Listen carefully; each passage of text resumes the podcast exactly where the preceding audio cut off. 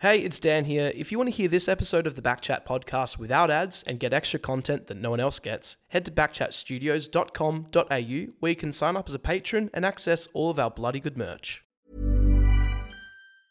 Quality sleep is essential. That's why the Sleep Number Smart Bed is designed for your ever evolving sleep needs. Need a bed that's firmer or softer on either side? Helps you sleep at a comfortable temperature? Sleep Number Smart Beds let you individualize your comfort so you sleep better together. JD Power ranks Sleep Number number 1 in customer satisfaction with mattresses purchased in-store. And now, save 50% on the Sleep Number limited edition Smart Bed for a limited time. For JD Power 2023 award information, visit jdpower.com/awards. Only at a Sleep Number store or sleepnumber.com. A lot can happen in three years, like a chatbot may be your new best friend. But what won't change? Needing health insurance. United Healthcare Tri Term Medical Plans, underwritten by Golden Rule Insurance Company, offer flexible, budget friendly coverage that lasts nearly three years in some states. Learn more at uh1.com.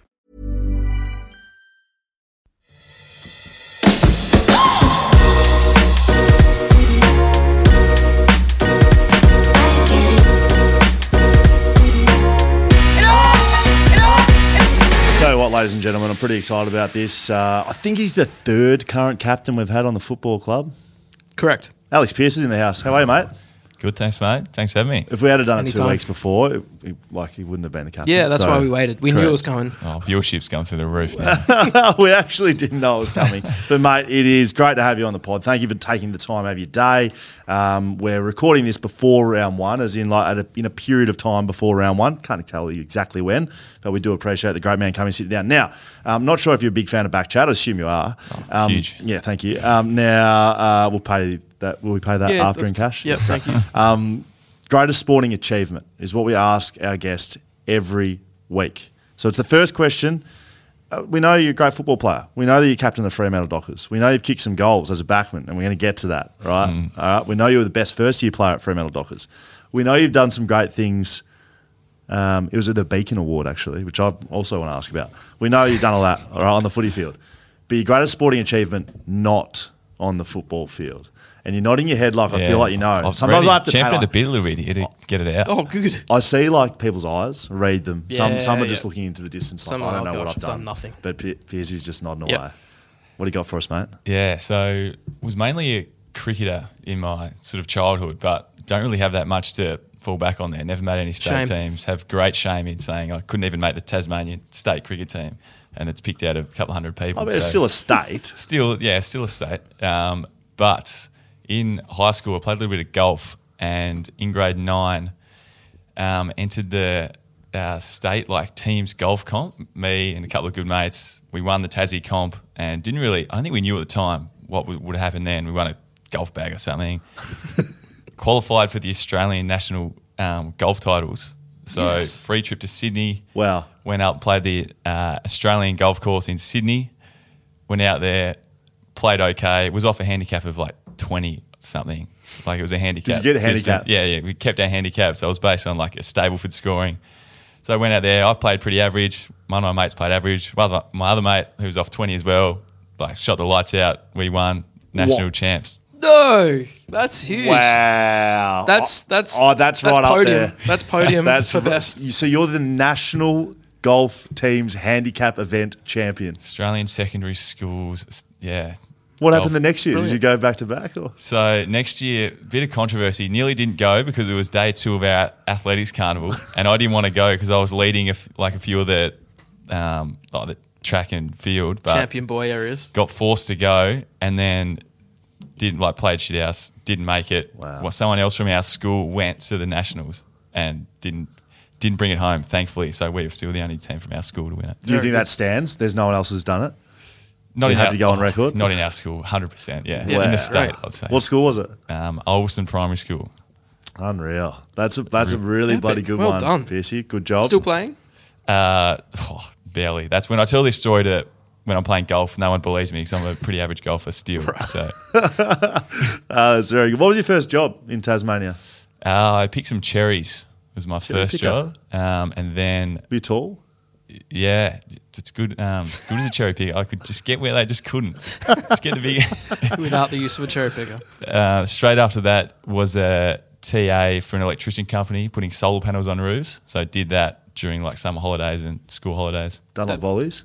Is that, what- is that set up on roofs? No, I Is it- had big like big work boots, and they used to chuck me inside the roof as well, like laying cables. And I was would have been like six five at the time, and yeah, just got in there, fiberglass, um, scratches, itchy for the weeks afterwards. There you go. A lot of sun in Tassie, or Uh, the occasional sun. Solar panels in Tassie. That's very good. So you grow up in Tasmania. Um, what's the, what's the town? What town do you grow up in? And like, do, and do you reflect on your time growing up? Is it like, is it is it different to now living as an adult here in Perth? Yeah, oh, it's certainly different. So the town's Ulverstone. Um, so I said I went to Ulverstone High School, went to Ulverstone Primary School, a pretty small town, 10,000 people. Um, very connected still to my town. Like, grew up playing football and cricket there my whole life. My parents played sport there. Dad played footy and cricket. Um, uncles, grandfather, everyone played footy and cricket there. Like, names on the wall type stuff. So, like, yeah, really connected. And when I go back, my old man was president for eight or 10 years, just finished up, but all my mates still play there. So, like, yeah, still a huge sort of part of my life, really. Going back to Tassie, seeing the fam, going down the footy club, cricket club, catching up with the boys. And yeah, I guess reflecting now from where I am, Perth, obviously, I think when I first got here, I was like the change in pace. Like it was, yeah, busy. There's a lot going on, all things to do. It was like th- these nightclubs and there's people there. I'm like, holy shit, this is something different. Meanwhile, all the Melbourne boys are rocking up going, it's just Yeah. not nightclubs, shit, like no people, not, no business, no traffic, I guess, but what else has it got going? And I'm like, yeah, just hit by all this, Vegas like, over here all this, you. yeah, all this new stuff. So uh, probably made the transition a little bit easier, moving away from home, being slightly sort of a low key um, environment around here, laid back sort of lifestyle, which was good. But yeah, certainly like nothing but fond memories of my yeah childhood growing up. Very relaxed, pretty blue collar, working class sort of family, public schools, like just love love sport. Like a lot of guys from yeah smaller towns that- that do everything. You know, like golf and cricket and footy and academic. you usually know. good at all of it. too. Yeah, did like it- were you sort of one of those guys, or I did guess- you get opportunities and everything? I guess so. I guess that's all I. Reflecting me as a kid, like sport was my whole life revolved around sport. Like on the weekends, I played footy and cricket. During the week, I'd often be training every day of the week. And if I wasn't training, I'd be going to play golf or doing something like that. So, and then from yeah, when I was a kid, I'd go to dad's cricket games and it was just always doing doing something. So I think if you put what is it, ten thousand hours, like there's probably ten thousand hours of collective different sport, running around the house with a ball and all that kind of stuff. So yeah, it's definitely I think it's yeah paid sort of paid dividends Well, in the it's, end. it's shaped you, right? You're you know, still playing sport. So drafted in 2013, pick 37. Seven other Tasmanians drafted. That's got to be a record. You must have been sizzling at the state champs. Yeah, we won, won the Div Two champs. We actually lost to New South Wales in our last game, but we were going to win regardless. So that was flattening, but we won the yeah won the champs. Toby Nankervis, um, I think was picked around where I was. I can't remember if it was before or after me, but yeah, obviously now captain of Richmond. Kade Kolodjashnij, top ten. Jake Kolodjashnij, now Yep. premiership player. Um, Brady Grey, former teammate. Eli Templeton, um, St Kilda. Um, Zach Webster, Hawthorn, like Ben Brown was drafted that year as well from the VFL. Big, I'm a Tasmanian. big Ben Brown guy. Big Love Ben, Brown. Big Yeah. Ben Brown fan over here. and had like another five, I think, from that team that got drafted either the year or the year after. So yeah, it was just a yeah, obviously a gun team. And since then, we've like yeah haven't hit those heights of having seven people drafted from Tassie. But yeah, it was a, That's good. I mean, it's probably appropriate to talk about the new Tasmanian invention now. I want to touch on it later, but I mean, we're talking about Tassie. So, um, you know, you, you go through school and you grow up there and you got all these, you know, you got a great crop of guys. If there's a Tasmanian AFL team back then, I mean, It it's, it's, it's a footy state, right? I mean, people people who aren't from there don't understand. Tell people what Tasmania is in football terms. Yeah, well, I guess all it's all I've ever known, and it was just everything revolved around football. Like I went to like the community community football on a Saturday or a Sunday, like play footy growing up. If there was a game on, you'd go and go to Launceston was our closest like venue, so we'd go and watch it. Footy at school, like pretty much twenty four seven. Was just footy and cricket. That was that was it. And yeah, I probably noticed. I don't know. Later in my sort of um, teenage years, like other sports start to get a bit popular, like soccer and basketball of increasing popularity over there. The JackJumpers in Tassie, like they've sort of taken off a little bit, and just chatting at the Captain's Day last week, like talking about the, I guess the popularity of these other sports. Like they don't really compete with us on a commercial level and like a viewership level, but at a grassroots level, they're like they are sort of there and they are a real threat. So I think that's the when thinking of the Tassie team and like which I've obviously done a lot and I get asked about it quite a bit. Like the yeah, the opportunity there is to like take back hold of like um, sport in Tassie because it is still the dominant sport, but there's a there's a chance in ten or twenty years time that it might not be because the JackJumpers are there. There's a pathway right there to go and play for your state, and it's already a pretty popular sport in Tassie. And there's been talks of A League sort of teams like yeah, you never know how other sports will go. Cricket's always been massive. Hobart Hurricanes, Ricky Ponting, David Boon. So look, yeah, it's I think it's a huge opportunity. And it's a real like I feel it's a real concern, like Tasmanian, uh, being a Tasmanian, that yeah, what footy might look like in ten or twenty years' time. There's already like the local clubs are folding every year. Like competitions aren't as strong.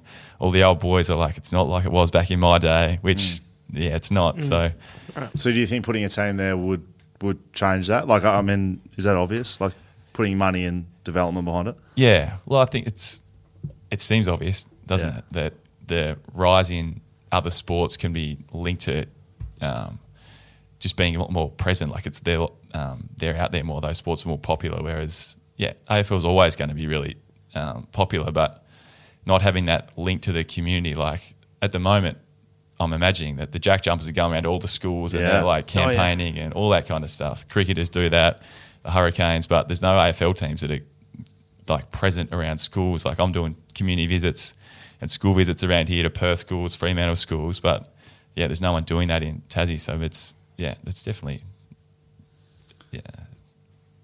But I don't know, it's definitely just an opportunity and something that Yeah. we need to work on. State pride is like dub W. People from Western Australia, like West Australians, Yeah. they got pride. It's a big Victorians, F you to the rest of the country. pride. Mm.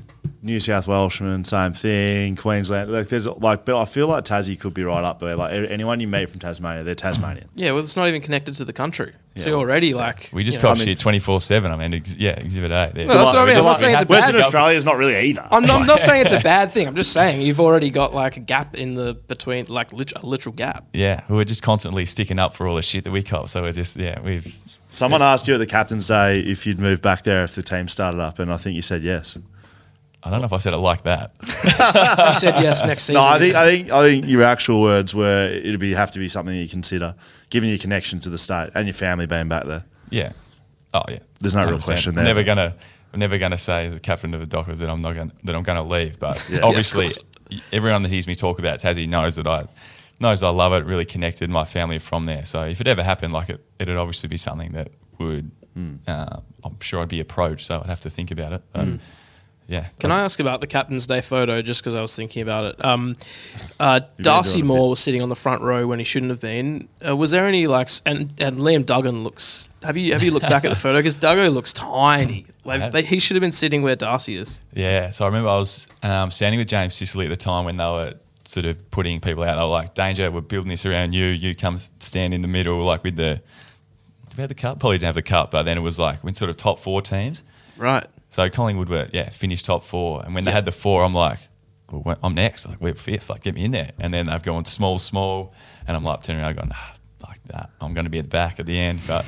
Yeah, so I just didn't want to be last pick, so I wasn't quite last pick. Where was he? I don't know. Where, where, where was he? You Like on were the back, left-hand back side? right. It's like back, sort of, yeah, back middle, um, next to Big Witsy, which made me look tiny. He's a huge man.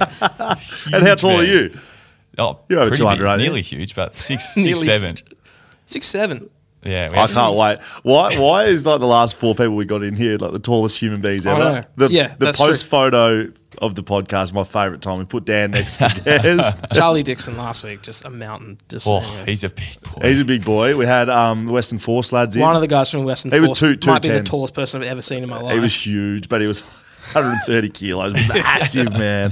Um, okay, very good. I think we've touched on Tasmania. Good enough. So, your debut, round six, 2015. You drafted in 2013, though. Yep. So, spend some time playing for Peel. Peel. Yeah, so I spent the first half of my first year um, in rehab. Surprise, um, had stress reactions to my shins. So I played like the yeah second half of the year. Was actually emergency for the qualifying final against Sydney. So Wow. that was and it was like I think So Luke McPharlin didn't play, so it So wasn't was just 20, 2014 or 15. 50, no four, uh, So 2014. 15, 15 they were definitely qualifying, but were they in 14? 14. Yeah. Yeah. So it was, yeah, it wasn't just a token one either. It was like Luke McPharlin was injured and it was like Alex Silvagni or me, like who was going to play. And it was going to be Buddy and the SCG.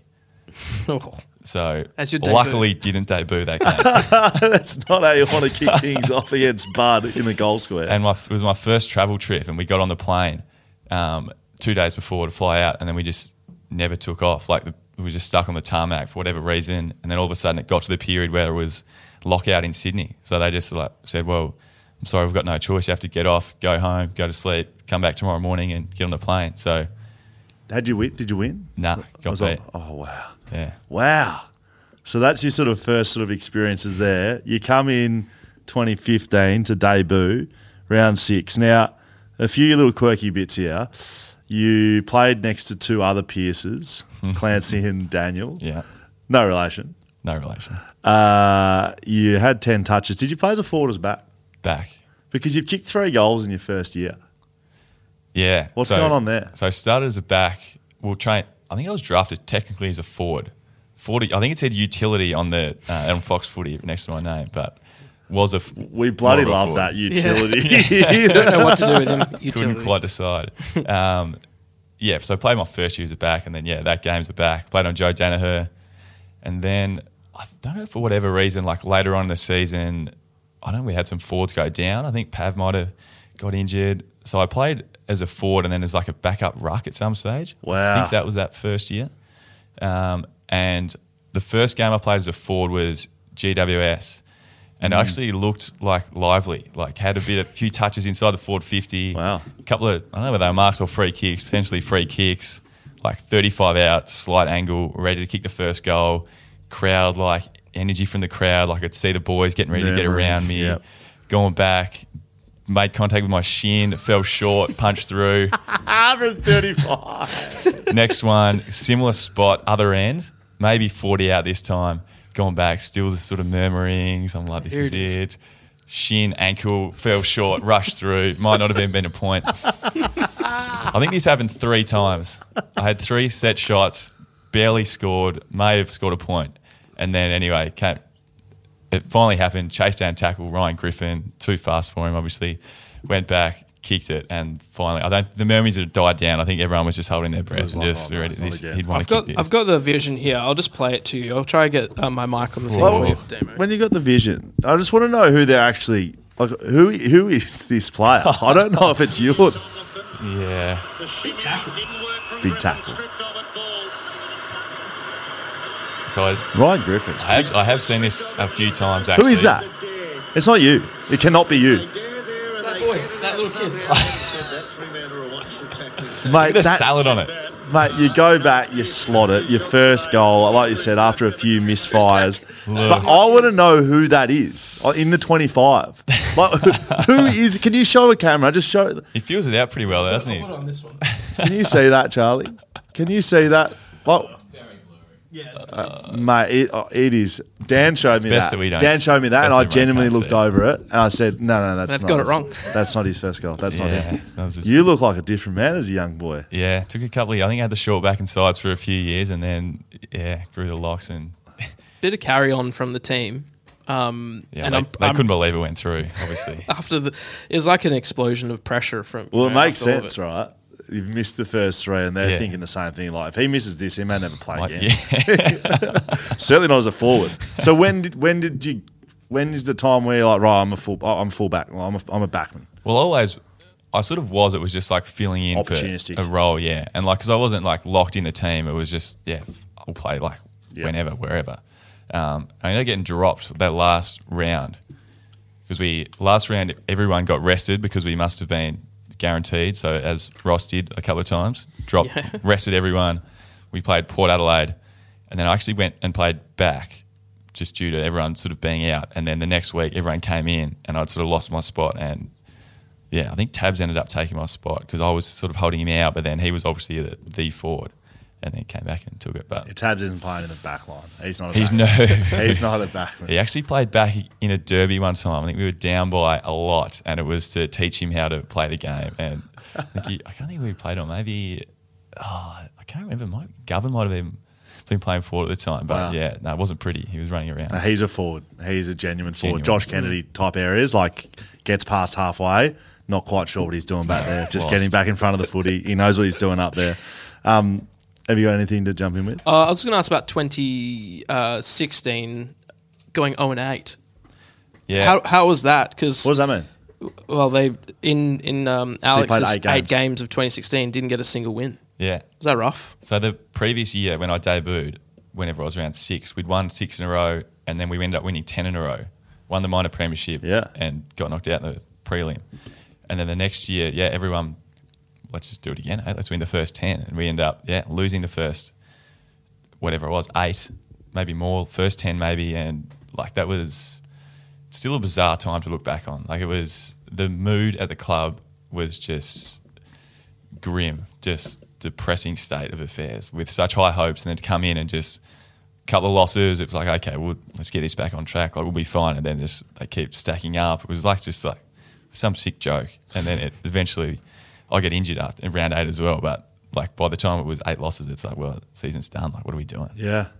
So talking about that, you know, say you come into the footy club, you got stress fractures, how you put together some games, you're battling for a spot, and then 16, you probably feel like you've got a spot not cemented, but you're starting to get opportunity properly. Yeah, well, despite us, yeah, obviously traveling like shit, and I was actually going okay and Yeah. playing playing all right, and um, yeah, was feeling comfortable and feeling like set. So you broke your leg in 2016. Yeah. Ankle, leg. Leg, yeah, lower tibia against Richmond. Yeah, just sort of landed awkwardly. Had a pretty sore leg going in, and sort of painkillers, and got through, and then eventually it was actually the first game I wore screw ins for that year. Slightly soft deck, went up, landed awkwardly, got bumped as I landed, foot got stuck in the ground. It was like a spiral fracture of my tibia.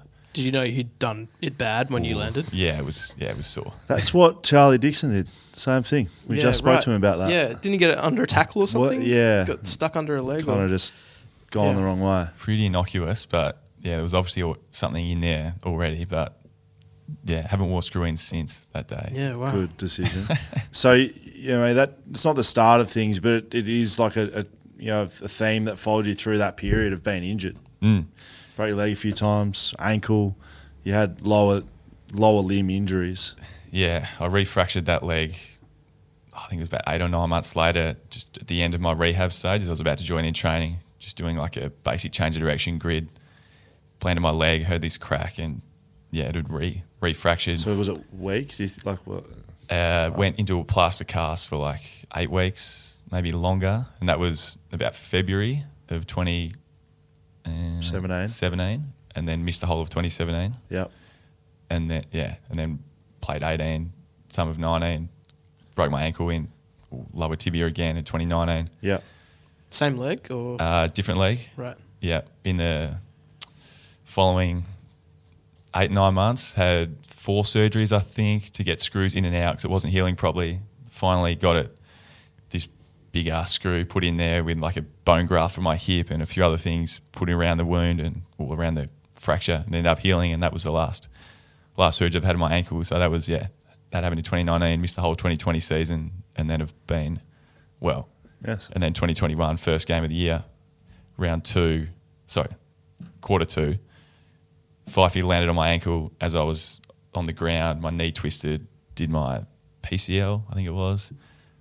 Yeah, that was that was just about as bad as it got as like a moment. That was 600 and something days hadn't played. First game back, actually playing forward, filling in again. Just needed someone to play forward complete freak incident. Like teammate lands on my ankle, they get stuck on the ground, do my knee, missed that t- first twelve weeks of that game, that season. Well, Played so- a couple of games with you. Well, well, we'll get to that. But keeping a tiny bit light.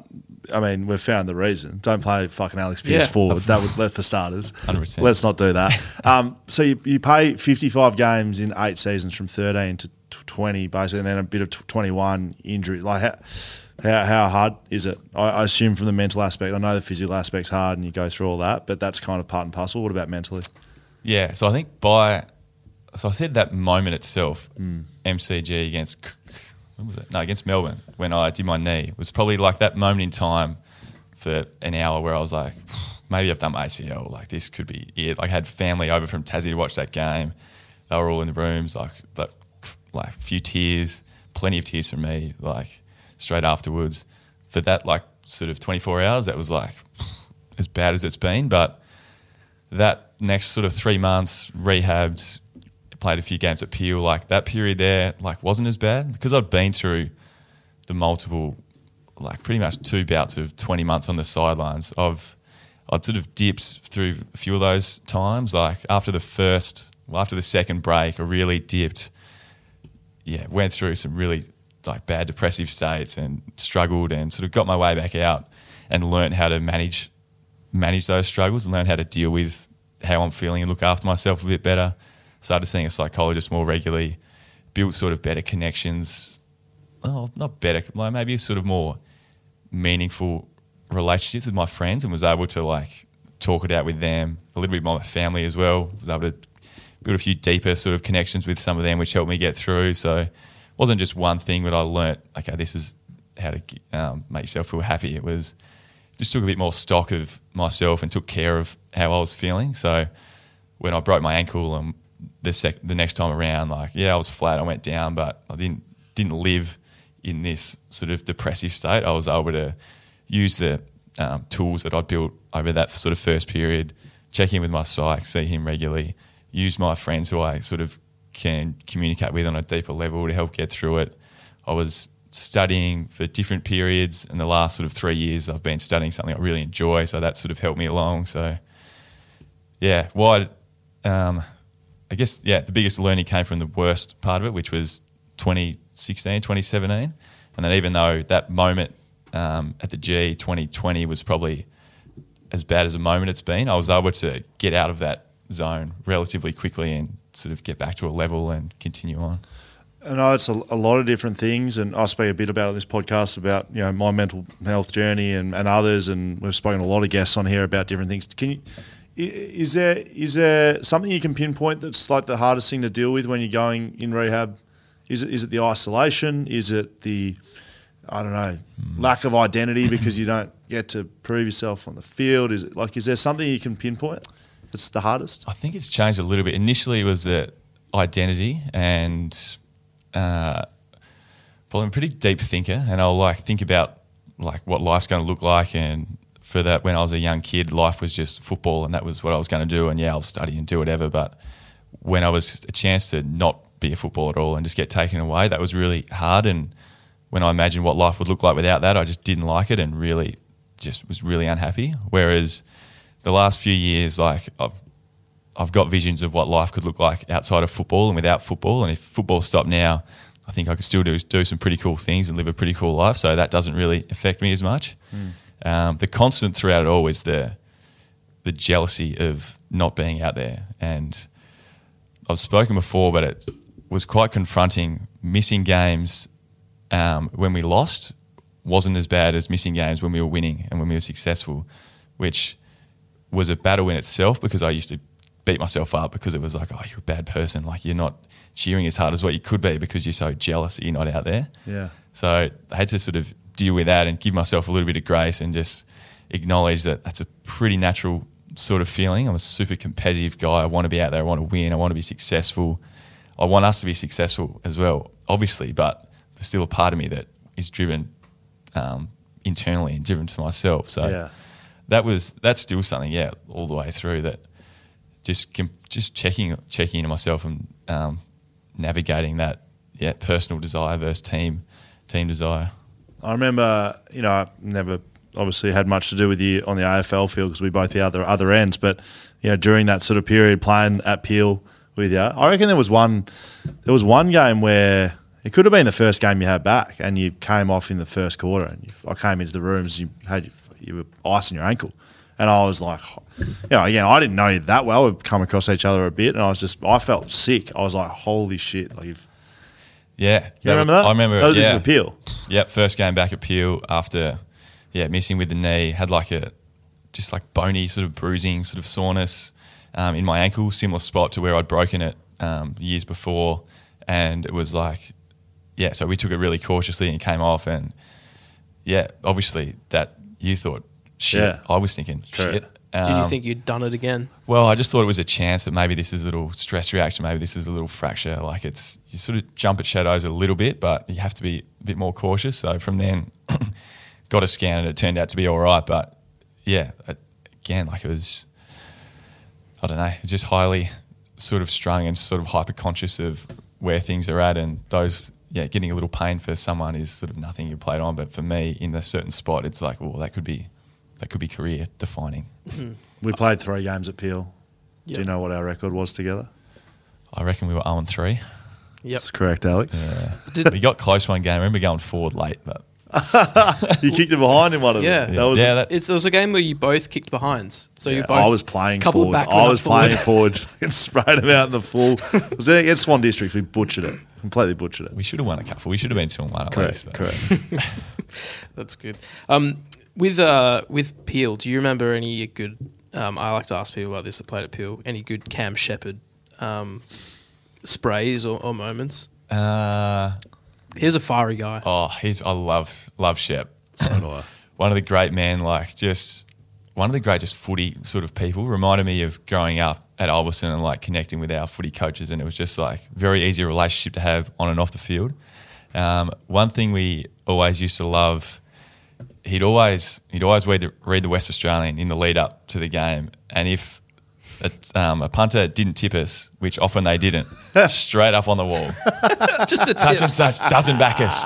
Look at it, doesn't back us, doesn't rate us, doesn't think we're a chance. Old Ju- like Justin Baxter from you know Yeah, yeah. the Cool Guardy Some, times. did some poor junior reporters out there copping it from Shep up the front. That's good. Magnet on the whiteboard. Yeah. Oh, that's good. so, w- with all that, I mean, you've played 84 games for Freo and you've just been named the, the captain of Fremantle. I was sort of reflecting before you came in here about, yeah, your journey and, and your injuries and, you know, where you are now. Like, it's it's pretty remarkable to, to, to have played 84 games over a longer period of time and then be named captain. Have you reflected on that part at all? I've, I've seen a lot of questions being asked you. I'm trying to come up with something a little bit. yeah. Uh, no, to be honest. Because like Uh, usually, like you see captains in it. Played, you know, Jordan Dawson, for instance, is probably another one out of left field. Second year at the club, and he's captain of the footy club. But Yeah. I was thinking, like you, you see the, the regular play at at AFL clubs is you know get a 200 gamer that's played every game. They you know best on ground most games. Get them out there. They're the leader. I've been best on ground in many either. Yeah, actually. correct, correct. I think it's. I think you know personally, you don't have to say about yourself. I think it speaks to your leadership qualities. You haven't played 100. You haven't played 200 games. haven't been able to. Hmm. So, what does that say about your leadership qualities and yourself as a Uh, leader? I'd like to hope it's maybe speaks for itself. I don't want to talk about it. Um, yes. I don't know. I think not acknowledging it is something that, um, just a, I guess a trait that I've spoken a little to people about a little bit. I think that often, like I don't know, high performers, professional athletes, whatever, there's the mindset of just moving on to the next thing. Like what's what's next? This is I've felt like this my whole career. Like when I got drafted, um, probably that was probably like the biggest rush and the biggest wave of emotion. But then like first game it was like, yep, good, next thing, yep, playing well in the team, yep, return from injury, yep, like back one Beacon Award, which you've touched on. All these like little things, or like just aware of perceptions changing, or like whatever status. I haven't won any Brownlows or any All Australians, anything like that. But there's definitely you just sort of move up, I guess, the levels in your career and sort of where you stand. And I think that I've always had the mentality, but it's just like, what's the next thing? Like, well, I guess leadership group. Okay, what's sort of next? How do we become a good leader? And I think obviously there was a bit of talk leading up to this captaincy, um, to the decision. So like I sort of knew it was a chance to come, and then now that's here, it's like okay, what's what's next? How do I become a good leader? How do I help our um, leaders become the best leadership group we can be? How do I help our team become the best team we can be? I think that's that's sort of it, and I think that mentality is great for performance, but often you can um, lose a bit of that. I don't know that celebration that you can you can have and help sort of feed you and juice you up a little bit as well along the way. Um, you can achieve these pretty good things, pretty meaningful things that people get excited about, but you can't sometimes don't take the time to celebrate yourself. So it's something I'm conscious of, but at the same time, still it's like okay, next moment, it's the start of the season. Like we're not gonna I'm not gonna reflect too much and pump my tires up and think too much about it. Yes. When, when did you first um, get a chance to captain the club? It was when Nat Fyfe went down. I was trying to find the exact game, but I couldn't. Do you remember when that happened? Yeah, so it was last year. Um, oh, the exact game. I'm not sure. The Or exact not, game. maybe you don't even think have to remember the exact game, but do you remember sort of when that opportunity came up that you would you'd lead the team? Yeah, I remember when I was told. I remember being in JL's office with Peter Bell and them telling me you're going to captain the club um, today or this weekend, and was yeah hugely proud. And I remember well a month ago, when, well a few weeks ago, whenever it was, it was a similar same room. They said you're going to captain the club permanently, and that mm. was this. yeah. I don't know. To it is really great. Like it's a humbling feeling. Like I don't know. I've I've asked these, been asked these questions a little bit over the, the last couple of weeks, but I've explained that I'm sort of from Tassie and I've got that Tassie link, but I've been here for 10 years now and I do have this really strong connection with Freo. Like I'm, feel like I'm really connected with their, like our playing group and our past players. I was at the back end of a really successful sort of group, so I'm still like, I'm in that sort of um, the tail end of that group with Pav and McPharlin and um, Sandilands and all that sort of crew and I do feel like I connect a lot with our with our community at Freo, and like it's I'm very proud to play for the Dockers. So to be not to be able to captain a game and then to be able to be the captain, it's yeah, it means more than I don't know. I could probably imagine growing up being captain of a club that that maybe superficially is this huge honour, but it's a bit more than just that honour that everyone else sees. It's I'm representing sort of my teammates, my past teammates, past players is a huge sort of thing, a huge thing for me, and then also our community and our fans as well. It's I don't know, it's, maybe it's cliche, of course, that's what we do, but I, yeah, I do feel a lot of pride just to link and link sort of quite strongly to them. I did want to ask about the past players and the culture at Fremantle because, again, played all, my entire career at West Coast, so I know all about that. But I, I learned a little bit playing at Peel for a year and connecting with a few of the guys about you know what you guys stand for. Uh, d- d- d- chasing that first premiership, you know, I, I look at it externally. I feel like I'm pretty unbiased now in my time in the media. How do you? How do you use that? Because that's a fact, right? I Haven't won a premiership. How do you use that as motivation and keep it as motivation and not become a burden for the group? Given that you know there's a lot of external chat, and is that something you've thought about?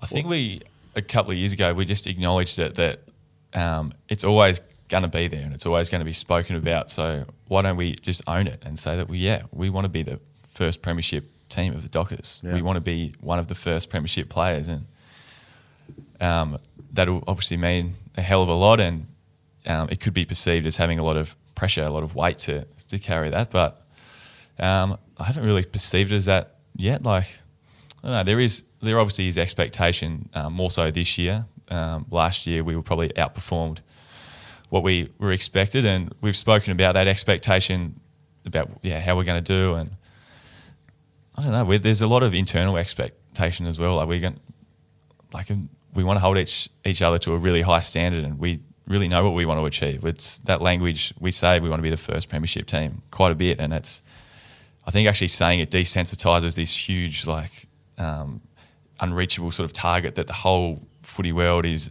either laughing at us or like trying to um, or like praying to us to finally achieve. But yeah, it's it's a real thing. It's not this dream anymore. Yeah. Um, it's a it's a real thing. It's a real goal that that's it's what we want to get to, and we think we can.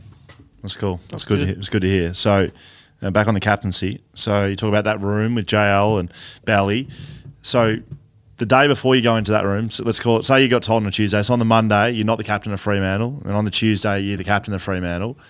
What changes? And, and I know you're gonna. I know you're gonna say I'm gonna continue to be Nothing a leader, changes. and I'm gonna. I'm gonna. You know, Day by team day, first, and week you by know, week, want to keep one round at a time. leadership group. Blah blah blah. I want to know what actually changes. Do you get a new car spot? Do you? There has to be something. Do you get the? Do you get a gold emblem on your thing? Do you get something as captain of a club that we don't know about? Contract bonus? Still waiting. No, you won't speak about that, Dan. no, Daniel. we no can't talk about that kind of stuff. Uh, still waiting for anything tangible. I got a car sponsor, so the club probably didn't help that, but yeah, Toyota Maddington on board. Probably not a sponsor of the show. No, that's fine. Shout yeah, out to Auto yeah. Maddington if you want to look after uh, uh, right at this moment. Yeah, right at this No moment. car sponsor yet on the. Well, on the not yet, but Well, I'll tell you what. Tell you Very what. close. You'll be very could onto be- something. You could be onto something. You could be some sort of Tell what, crystal ball. It could on be a the top. graphic sitting right below your head. Um, just very soon. Uh, that's the only okay. Okay, so tangible. no special car It's the only bay. Is it- tangible difference, like nice and shiny. So, uh, maybe you need to push for a car spot, mate. I know. I know. At West Coast, there is a. I, I'm sure JL has a car bay. Nah, see, Fivey What? has an unofficial car. Fyfey has ah. one. Take Fyfey's. That's you need to pull into Fyfey's car, oh, mate. Well, I did consider it on the first day, but I thought, no, no, no, I'm going to let the dust Spray- settle spray just a paint. little bit. Spray paint the ground. He's been the Five-year-olds target of a few in. jokes, to be honest, because he's it's his spot. So whenever anyone parks in it, it's a big sort of thing, Oh, and there's been yes. some traffic cones put out behind him, and his car's been tampered with a little bit. So like what? I like, just what? Windscreen wipers up. yeah, Classic. There might have been something. It might have been some sort of food or some Look how something vague. over it. He's had something Yeah, to do with it. yeah. Oh, No, no, no, You can fill a car with ping pong balls or something. I don't know. um, what about your first pump up speech as captain? Do you Oh. do you remember what you said? Did you practice it? This is this is before you know. This is yeah, this filling is in. year. this Yeah. is when you filled in. Yeah. Yeah, so I only remember there's a couple that I remember. Um, I remember the first couple just being super nervous and like would write down the whole thing before, and still Really? back end of the year I'd still write down a few points. Obviously, just have something to talk about, so I didn't freeze up. But I'm not- first up, you're writing word for word by the sounds of it. yeah, I can't. Was too nervous, so I can't remember what I actually said. But I remember whichever game it was, we played Gold Coast, which might have been second or third game. I captain. I don't know. It was early, and like I nailed it.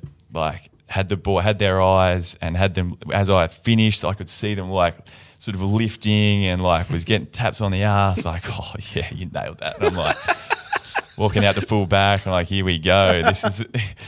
And then first quarter down by 30. I think we scored about 20 points to the game against Gold Coast. Slippery conditions, got smoked. And then again, a couple of weeks later, I can't remember who this one was, but again, I just pulled out like a ripper. And like this was right before the game, right in the huddle. And then all the backs were like, oh, you nailed that. I'm like, yeah, I know, smashed it. again, get to the full back, like, bang, here we go, we're on. 10 goals, get beat by 10 goals. so really, it ta- makes well, the evidence is showing that it's actually yeah a hindrance on performance having a good speech. So I'm just gonna might just sort of play that out through the season. Might start a, purposely stutter my way through a couple and just see how the first quarter game goes. And if the if it sort of stacks up, if there's any correlation, I'll just butcher it every week. Have you had any stinkers? Like, the, like, have you had any? Like, oh, we spoke to Pav about Wharfie time, and it wasn't a sinker, but it's very memorable because it was like, it was telecast. It's Wharfie time, assuming you know what that is. Have you had any memorable, like, just walking around going, what, what have I just? Oh, there's a couple Voice of times breaks. when I've like stopped, when I've like going, and then I like just didn't know what I was going to say and had to stop and look around. And I remember one time, at least one time, going, "Shit, sorry, I'll go again," and just like Ah, that's Great. great. right in. Love that. I want, I want to go again. Maybe I reckon one time you could just throw it to someone else and be, mate, I reckon you should give the team pump up Yeah, one week. right at the last minute as well, just as we were going. Stitch like, up.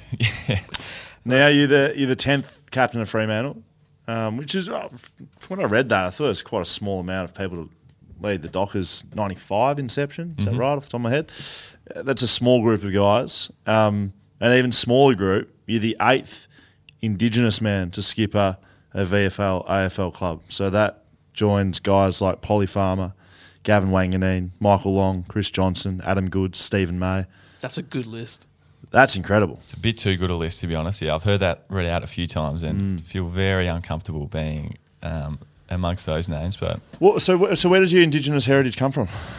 Yeah, so it comes um, from my dad's side, grandmother, grandmother's side. Um, it's something I've learned sort of more about as I've sort of gotten older. Um, I've spoke before that it was a bit of a like I always knew growing up that yeah I had my Indigenous heritage came from sort of Tassie and um, if you know sort of anything about Tasmanian Indigenous culture or history, like it was uh, pretty much a, a massacre and it was um, I guess governments around Australia were looking to yeah wipe out Indigenous populations, but they did a pretty good job in Tassie, and uh, yeah, there wasn't wasn't too many left, and like they sent um, sent like a lot of surviving um, Tasmanian Indigenous people to King Island, which they a lot of them died there through disease and other things. So um, there's not a lot um, of like Indigenous people in Tassie now that don't look like me that aren't sort of white and their history is I guess generations generations back. So it was wiped. yeah, because it's well, there wasn't enough left. A lot of yeah, most of the um, population were killed, but not not all, obviously. And yeah, it's still yeah, the culture still survives. And yeah, growing up, I sort of knew that, and probably wasn't involved in much growing up at school. Like, didn't know a lot, didn't know like much about Tassie Indigenous history at all, or Tassie history at all. Probably, probably speaks to my school. Um, and then when I got to um, Freo, obviously a huge um, and very strong Indigenous um, cohort, and like they're super connected to their um, yeah to their culture. Michael Johnson, Yeah. um, Sonny Walters, Stephen Hill, like all these guys, and sort of took me in, and I felt very. Uh, oh, like very uncomfortable again being around that because I didn't know a lot about my history and like yeah I was sort of white skin and um, didn't have that sort of knowledge and it took me years and years. It's probably only the last few years that I've actually been a little bit more comfortable probably talking about it and sort of in my own space and acknowledging I guess the history like I've just sort of briefly shared there and the fact that um, like if I wasn't if I didn't sort of stand up and say, "Yep, um, yeah, I have Indigenous history and this is where it comes from," then, like, if everyone starts doing that, that's a bit white skinned and feels a bit uncomfortable, then it can be forgotten. So, Yeah. I've got a long way to go in my sort of understanding and of everything, but I yeah do feel a lot more comfortable now in um, in sort of sharing a little bit about it and feel very proud, I guess, to be able to represent um, yeah Indigenous people of Tassie, the Palawa people. Yeah, it's pretty cool. And I, you know, I haven't seen you speak about it too much, which I mean, it makes sense. Sort of, I guess what you're saying now. Um, that's cool. Thanks for sharing. Um, what, what? Um, I saw I saw a thing about uh, you were in Tasmania and you're in the museum and you found a like there was a bust of a relative. So, uh. The pronouncinate, pronouncinate, ugh, I can't even speak now. Um, Mannalargenna um, was a known, yeah, Indigenous um, leader back in the uh, 1800s, and yeah, like I sort of know where sort of my lineage and where it sort of goes to, and yeah, saw the bust of sort of him there, and was a, I guess, a moment of, I don't know, another moment of connection to sort of my history and my state, and it sort of adds a like that extra layer to, I guess, my sort of Tasmanian um, pride, I guess, and being from Tasmania, growing up in Tasmania, but having roots to Tasmania for generations and generations, and potentially thousands of generations. It's Yeah. yeah, it's a pretty sort of special and pretty cool thing. It'd be like you know anyone find, finding that like lineage of where you're from, like where you come from. Yeah. Yeah. Right. Like it's as simple as that, isn't it? Yeah, and I guess that the fact that where I sort of come from, at least down down one line, is from Tassie, and Yes. yeah, sort of like the north northeast part of Tassie mainly, but yeah, same same state, and that's yeah. All right, let's talk about a bit, a bit of current Freo stuff. So, um, no uh, partner in crime of yours down the back line, been a guest here on Backchat, Griff Logue, no longer with the Dockers at North Melbourne. What, what was that period like when you know you found out a good mate, um, a, a fellow backman going to another footy club? Like, what's what's that what's that feel like? Yeah, no, it's it's tough. It's um, yeah, the fact that he was a close mate, like the the older you get, the less close mates you have. As you probably find out, you get sort of aged Just- out of the just Dan. Dan, uh, you get sort of aged, not aged out of it, but obviously you've still got great connections with all my teammates and whatnot. But yeah, um, you really value those guys who you spend some years with and build a like a real good friendship with. So it's tough to see someone like that leave. And I guess as most sort of trades go, the process was sort of ongoing, and there was it whispers in the media for a, yeah, a long time, and it was in a sort of an awkward spot because while those chats were going on, I hadn't signed yet to start with, and then I'd signed, and then he wasn't signing, and it was like, you oh shit, maybe I've taken all his cash. I didn't take that much, so not so much to play with. Um, but That's yeah, The West is going to write that. Alex Pearce just is the don't write reason. it. Just don't. Um, and yeah, I guess the last yeah the last sort of month or so when it becomes really real and it's like, wow, is he going to go? Is he not? Like it's a yeah, it's an interesting sort of period. And yeah, we lost a lost a few guys and a few guys who I'm pretty close with, like yeah, Darcy Tucker, Blake Akers, like guys I hung around with a fair bit. Went to um, states with Blake and Griff. Um, so it's yeah, it's a I don't know, it's a challenge it, personally to to say goodbye to your to mates and, and whatnot. But unfortunately, it happens every year, and this is I've grown accustomed to losing good mates who go back home or get traded to another club. So it's the way it is, and it's the way it's the um, I guess the challenge of being a footy club with super high turnover. But in the end, I think it's worked out well for everyone. We're sort of Griff's gone somewhere he's got some opportunity and probably some extra cash. um, we've got some guys in the trade. We're in a pretty good spot. Like I don't feel like we we as a team are sitting here depleted and like Yeah. thinking, oh shit, we don't, we've lost all our players. Like I still feel like we've come out the other side in a pretty good spot as well. So you've got new players, you've got a couple of young guys that had really big pre-seasons, uh, Matty Johnson, uh, Rasmus, these sorts of guys. But you've also had an older guy who's playing a new position uh, that you'd know quite a little bit about, uh, Nathan Fyfe, playing as a forward. Yeah. I want to ask about him as a forward. I was speaking to you off air about I, I ISO visioned him at the Port Adelaide practice match. I just watched him as a forward, and he looked like a forward. Like hmm. above anything else, you know, Nat Fyfe, double Brownlow medalist, done everything you can do in the game, basically, best and fairest, blah, blah, blah, all Australian. I just watched him and he looked like a forward. What's he been like to train on? I assume you've been spending some time at least around him Yeah, when around- match sim comes. Around him, he doesn't quite classify as key forward, so I don't. I go to the bigger boys, but. Ah, I like that little whack for Fivey.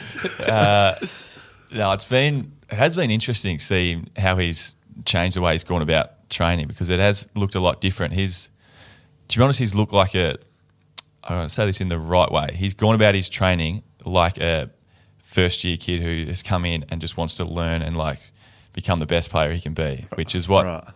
Knife did as a as a kid, and you hear stories about how committed he was and whatnot. But he's putting doing the extras after training, doing like working on his leading patterns. We're chatting out there about like stuff that he's doing and what I'm doing, and it's yeah, it's it doesn't look like the two-time Brownlow medalist that's got everything under control and is just like all over it. He's really worked and he's knows that he's not a forward by trade and knows he's, knows he's played his time as a mid and yeah, he's kicked a lot of goals, but that's been playing a different role. So he's yeah, it's been really incredible and quite. We've spoken a bit about it as a group that it's really motivating and inspiring in a in a sense to for the young players and for the whole group to see that yeah he's done what he's done, but he's still committed to actually getting to work and learning how to be the the best he can.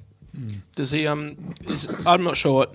excuse me. What role the captain has on a on a training session? Like, are you needing to do much more as as captain now during training? Like, is and same with Fyfe. Has he had to like hold back and not be as vocal or anything like that? Does that change? No, not really. I think we're all sort of empowered. All leaders and all players are hopefully empowered to be able to speak up when they when they need to, and sort of yeah um, acknowledge with the standards dropping or lifting or like comment on training. Like I feel like we're a group that's grown a lot in that aspect. We're a little bit older, a little bit more mature, so that's just going on a bit more naturally. Um, was one thing that was really nice when Jaeger came in. Um, he's obviously got that experience, been at a couple of clubs, been in a leadership group, really good player. He's yeah, just at multiple times at training, we just pull everyone in and give some words of wisdom. And it's nice to sort of, as I sort of said, top up the list with guys like that who can come in and not just perform, but can lead and like help bring others along as well. Um, with the this is slightly off topic, but uh, voting on the captaincy, uh, obviously Jaeger is a part of the um, of the leadership group there, and as someone who's just come into the club, obviously there must be something about him that guys just really love to vote him into that position, right? Yeah, yeah. I guess as I said, like he's had a big presence at training, like from what I touched on, and yeah, I don't know. I guess it's a a group where we're still the nucleus is quite sort of young, and I think for him to come in, a bit older, mature, experience, like we sort of really suit him, and he really. I don't know if we sort of needed him, but it's been just a huge addition. Like we lost Dave last year, so I don't know. It helps that he's just a really good fella as well. If he came in and was a shit bloke and no one liked him, no one would vote for him. But he's actually a ripping fella. He's a good schooner, so that I think that helps getting a couple of votes as well. what? What? Um, did, did, can you vote for yourself? Yeah. Ca- Did you vote for yourself? yeah. That's good. Do, do you like that question? yeah, love that. I guess- yeah. So, because I mean, I reckon some guys wouldn't vote for themselves. You got to vote for yourself. Would you? Because you have to. No, do you nominate, right? no, Oh, you don't nominate. no, no nomination. So there's a just list open. of 22 guys you can pick from any. Forty-five. Oh, sorry, 45. Yeah. Yeah, well, get a bit of paper with five, four, three, two, one, and just write down your votes. Put it. Is in that there. as simple as it was? Simple as that. Do you No then- tech, just Wow. Do you vote yourself five, and then who you think who's going to be second, give them one, so that they don't get the Or votes? zero. Just no, give it zero. zero, zero. Yeah, it's like when you vote on, ele- you know, the poll, um, at election day. You're like, I really don't want those person to even come second, Oh, so you put yeah. them down below. Yeah, no, I had all first years, fourth, third. the only reason he got, that's how why did Jay- he get over the line, mate? Respect of his teammates or rigging Yeah. the votes? Yeah, that's true. Um, uh, I want to finish off on this one with the captaincy chat.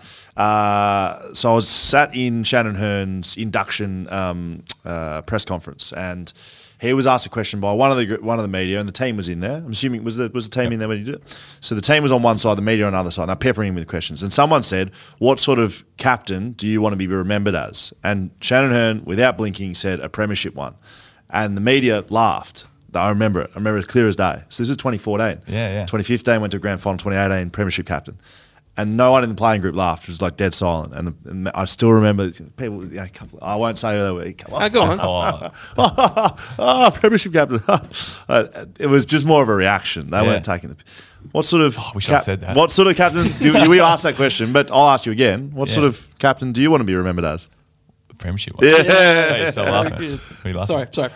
we're, we're, we're like, yeah. Okay, um, yeah, because you know what, we'll play this clip when you win a premiership, and then we'll be like, yeah, we Correct. said it. he won't be playing it. We'll be playing it. Yeah, yeah. On the tape. Yeah. You heard it here first. Um, that's good, mate. Um, do you want me to ask this last question here or not? Yeah, of course. The very last one. Yeah, let's ask Sean that McManus. before we get to Scotia. Sean McManus, talk about the culture of your club. Sean McManus has been on this podcast.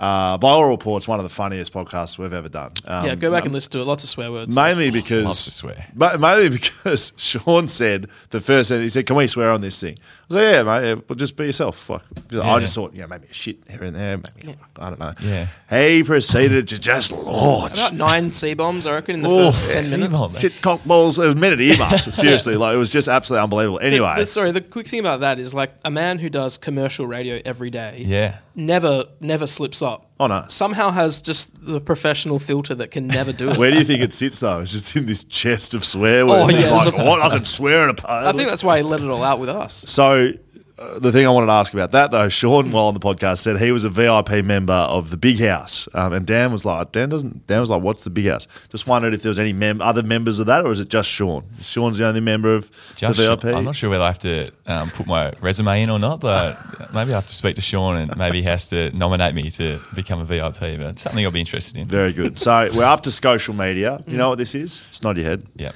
Thank it. you. Social media, not social media. You've heard enough from Dan and I. This is where the people get asked you the big hitting questions. Um, I have not seen this today, so we're just going to roll this through. Start with the first one, and while I'm reading it, you, s- you can start filtering it. I'm in Tish Tickler. This is Mark River Racing Yeah, this Co. is the guy from Mark This River is the Racing. man. What's up? Um, so his question is: A year without the budgies and those TMZ morning beach snaps, or cut the hair? Yeah, I actually read this. Read this one. I Oh. saw this So one. I'll, pop while up. you're thinking about that, he says Intel coming in that the Moose would call up and give the location deets to the media. so what's the question? A year with the budgies, without the budgies, and those Yeah. TMZ morning snaps. or cut the or cut the Right, hair. Is that right. it? Mm, Yeah. That's Oh, I'm not cutting the hair. So Okay. Great. So every day. Great.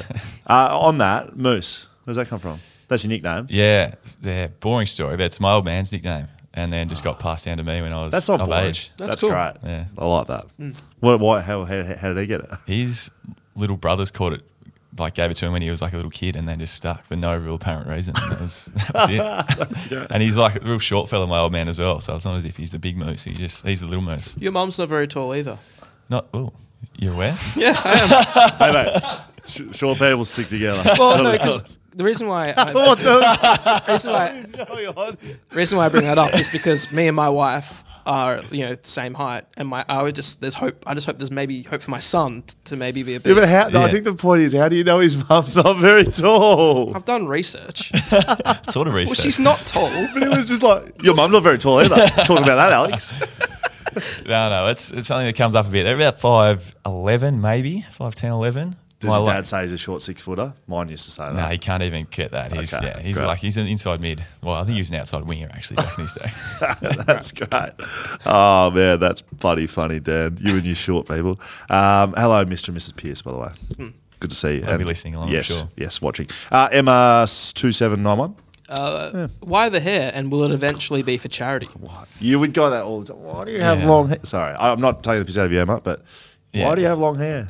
Just because you Yeah, like it. surely. Initially, because it's well, I was lazy and just didn't get it cut, Yeah. and then Didn't want to follow and Ben liked Brown. the look of it, and then I saw those clips of my first goal and thought, never again. We're going back to looking like that. Uh, Charlie Morfess, I believe. Uh, yeah, son Yep. of. Who would win in a fight? You, Daniel Pearce, or Clancy Pearce? Whoa. Have you seen Clancy Pearce recently? He's got into CrossFit and he's a machine. Really? Yeah. He was already a machine. So I think he would take us. I'd have Daryl covered, no worries. But yeah. Daniel. Is Daryl his nickname? Oh, Daryl, yeah. Great. He didn't like, it, doesn't like it much. so. That's very good. Thank you. Uh, the best nicknames. Um, Seb Vanders. Uh, given you weren't drafted from the regular talent pathways, what are your thoughts on the draft age and contract commitments for new draftees? Ooh, that's a good one. So, what does it mean you weren't drafted from the regular Well, talent I guess it means I wasn't. So Well, I was from Tassie. Tassie. You might not know it's actually a state, and we take part in the national carnival like everyone it's, else. it- it's probably right. It's like Divi 2 and it's sort of yeah, not the it's not big like. smoke. Well, I played like senior footy, I guess. So whereas I wasn't TAC Cup or here. True. Yeah. Um, I don't know. The question on draft age, interesting. I don't think it, it's probably never going to be changed, but I don't know. I think there would be huge benefits if it was later. If um, rather than being an 18 year old kid with not much idea about the world and not much behind you, if you were to be 20. Yeah, so bit more. from a maturity aspect rather than a physical aspect. yeah, a bit of both, Hmm. but more, yeah, more maturity. Um, and then I think it would set you up for life a little bit better. But obviously, if you're 18 years old and you're a good footy player, you want to get in there and make money straight away. So, Yeah. And uh, contract commitments for new draftees?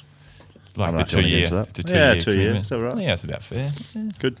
Um, yeah, that's probably good. Saxon underscore sourness. Uh, thoughts on Ruckman? Yeah, overrated. no, no, no. normally I would say that, but Sean Darcy, I think is yeah, he's. Uh, I used to play him on the show, hasn't he? Yes. Sean? Yeah, yeah. Absolutely.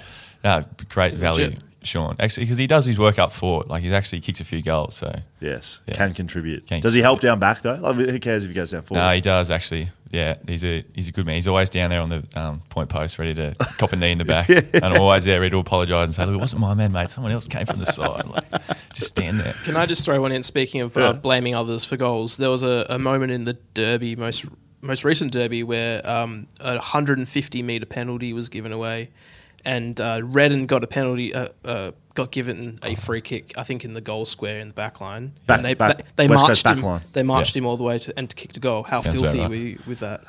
I couldn't it remember it the happening. Was it to do with him? No, it has nothing to do with you. But Was it the- Margets? no, Dano's been sorry, on this team. show, Sorry, actually. team. He's been on this show. He's a good man, team. Good man, Dan. That's bloody great. Was it Yeah. Buggets? Uh, I want to. I want to butt in with one as Yeah, well. go- Talking go about goals. Yeah. I mean, three in your first year. You're probably thinking it's a little bit like you know kicking as a forward would feel. You're kicking five in the first quarter. You're kicking twenty. Three in the first year. I I end up with 20, 40, 40 goals here, maybe. We're Sniffing the. cold. Well, I tell you what, two thousand five hundred and fifty-four days later, and you're like, "Geez, when's summer four You've done the numbers, have you? Absolutely. uh, so you kicked three goals in your first year, 2022, last game. Team in a bit of trouble, actually. So Yeah, I'm it's sure you remember, but Stood up. They were on, team on the shoulders actually at that point. correct. So For that literal, moment in time. literal. So Fremantle at this stage, Collingwood and Carlton are playing later that day, top four on the line, but you needed to win, Yeah. and you were losing. And needed a goal. Yes, and you were down halfway through the third quarter. Yep. Need a goal. Who do you turn to? You don't turn to Brayshaw. You don't turn to the boys down the forward line. You turn to the big full back. What? Did you get a 50 metre penalty? What no, What happened? Yeah, I think I got like a nice little 45 uncontested mark, and then Lachie Schultz got like whacked. Maybe he kicked it to me and got whacked afterwards. So Downfield.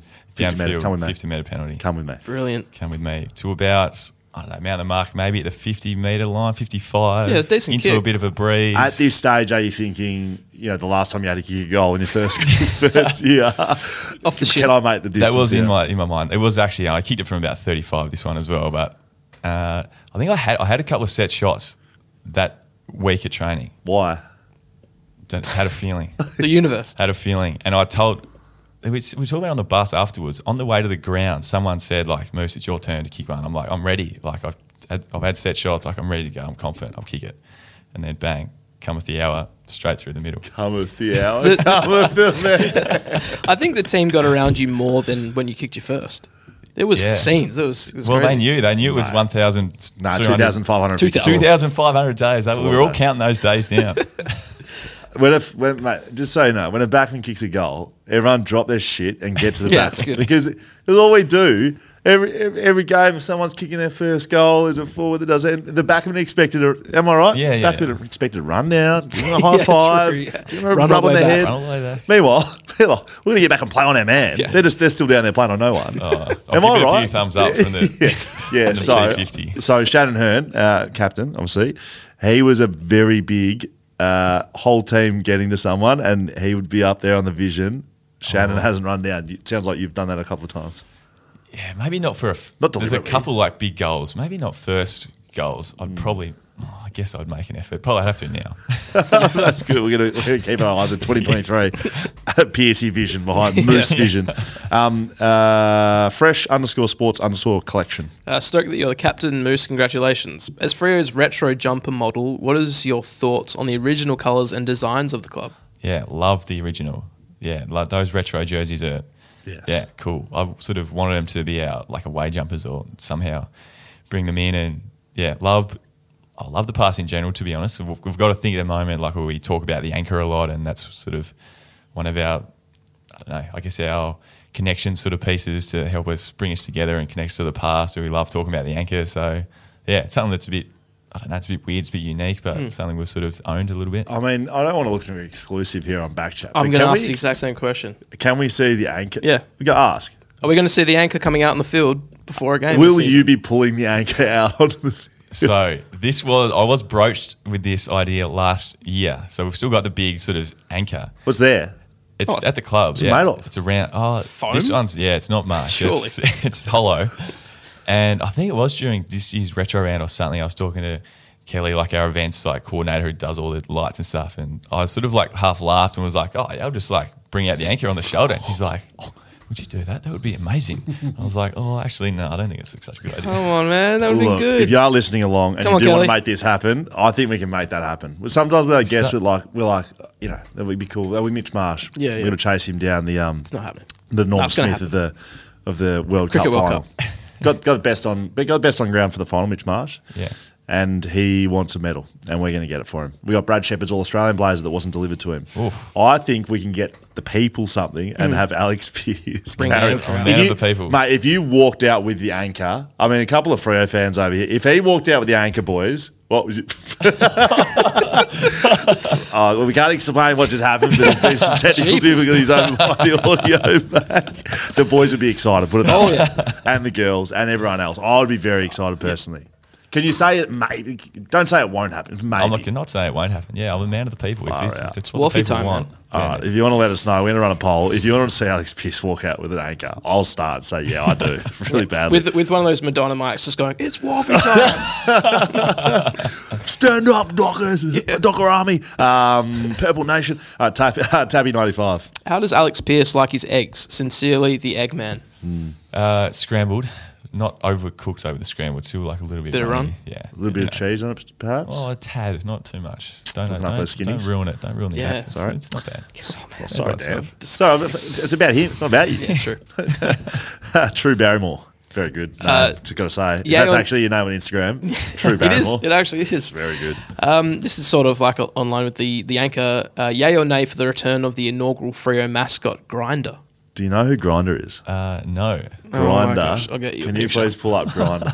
so we ran a competition last year, uh, the uh, the best uh, best worst mascots, Hmm. and Grinder was right up there for perhaps one of. Grinder was your one of your original Oh, mascots. okay. What does he look like? I can't remember what he looks like. on, that, Give us a look. I don't just- Grinder, just a yeah, Wolfie. grinder, Just yeah, good honest Wolfie, Wolfie. but he's got sort of you know a poor fitting beanie on. He's seen some shit. Yeah, it looks like he's been on the water a little bit.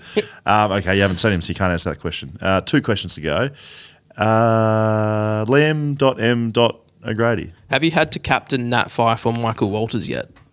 Uh, Michael Walters many times, but not Fyfey yet. Yeah. Oh, actually. Or any the- captaincy moments pulling him aside? Hey, during boys. the preseason, uh, Yes. I've had games where I've had to speak to the group, and like he's one where I like try and get his eyes and like Fyfey? want a bit of like yeah, Give it to to help sort of juice me up a little while I'm talking. Like if I see him looking away, I'll be like, oh, I'm, I'm losing him. I'm losing him. sinking. Yeah, wrap, wrap it up, mate. Wrap it up. Let's go. I've heard this before. Let's go. Um, yeah, why not? Finish it off with Cole Sinclair. Who is the weirdest teammate off the field? Hmm. Oh, Matt Taberner, I guess. Really? Probably my one of my closest mates. Um, but So yeah, weird he's things just, he's just a strange man. What's he do? Um, Eating habits. he doesn't like banana. Like can't be in the same room as banana. Says he's allergic, but isn't.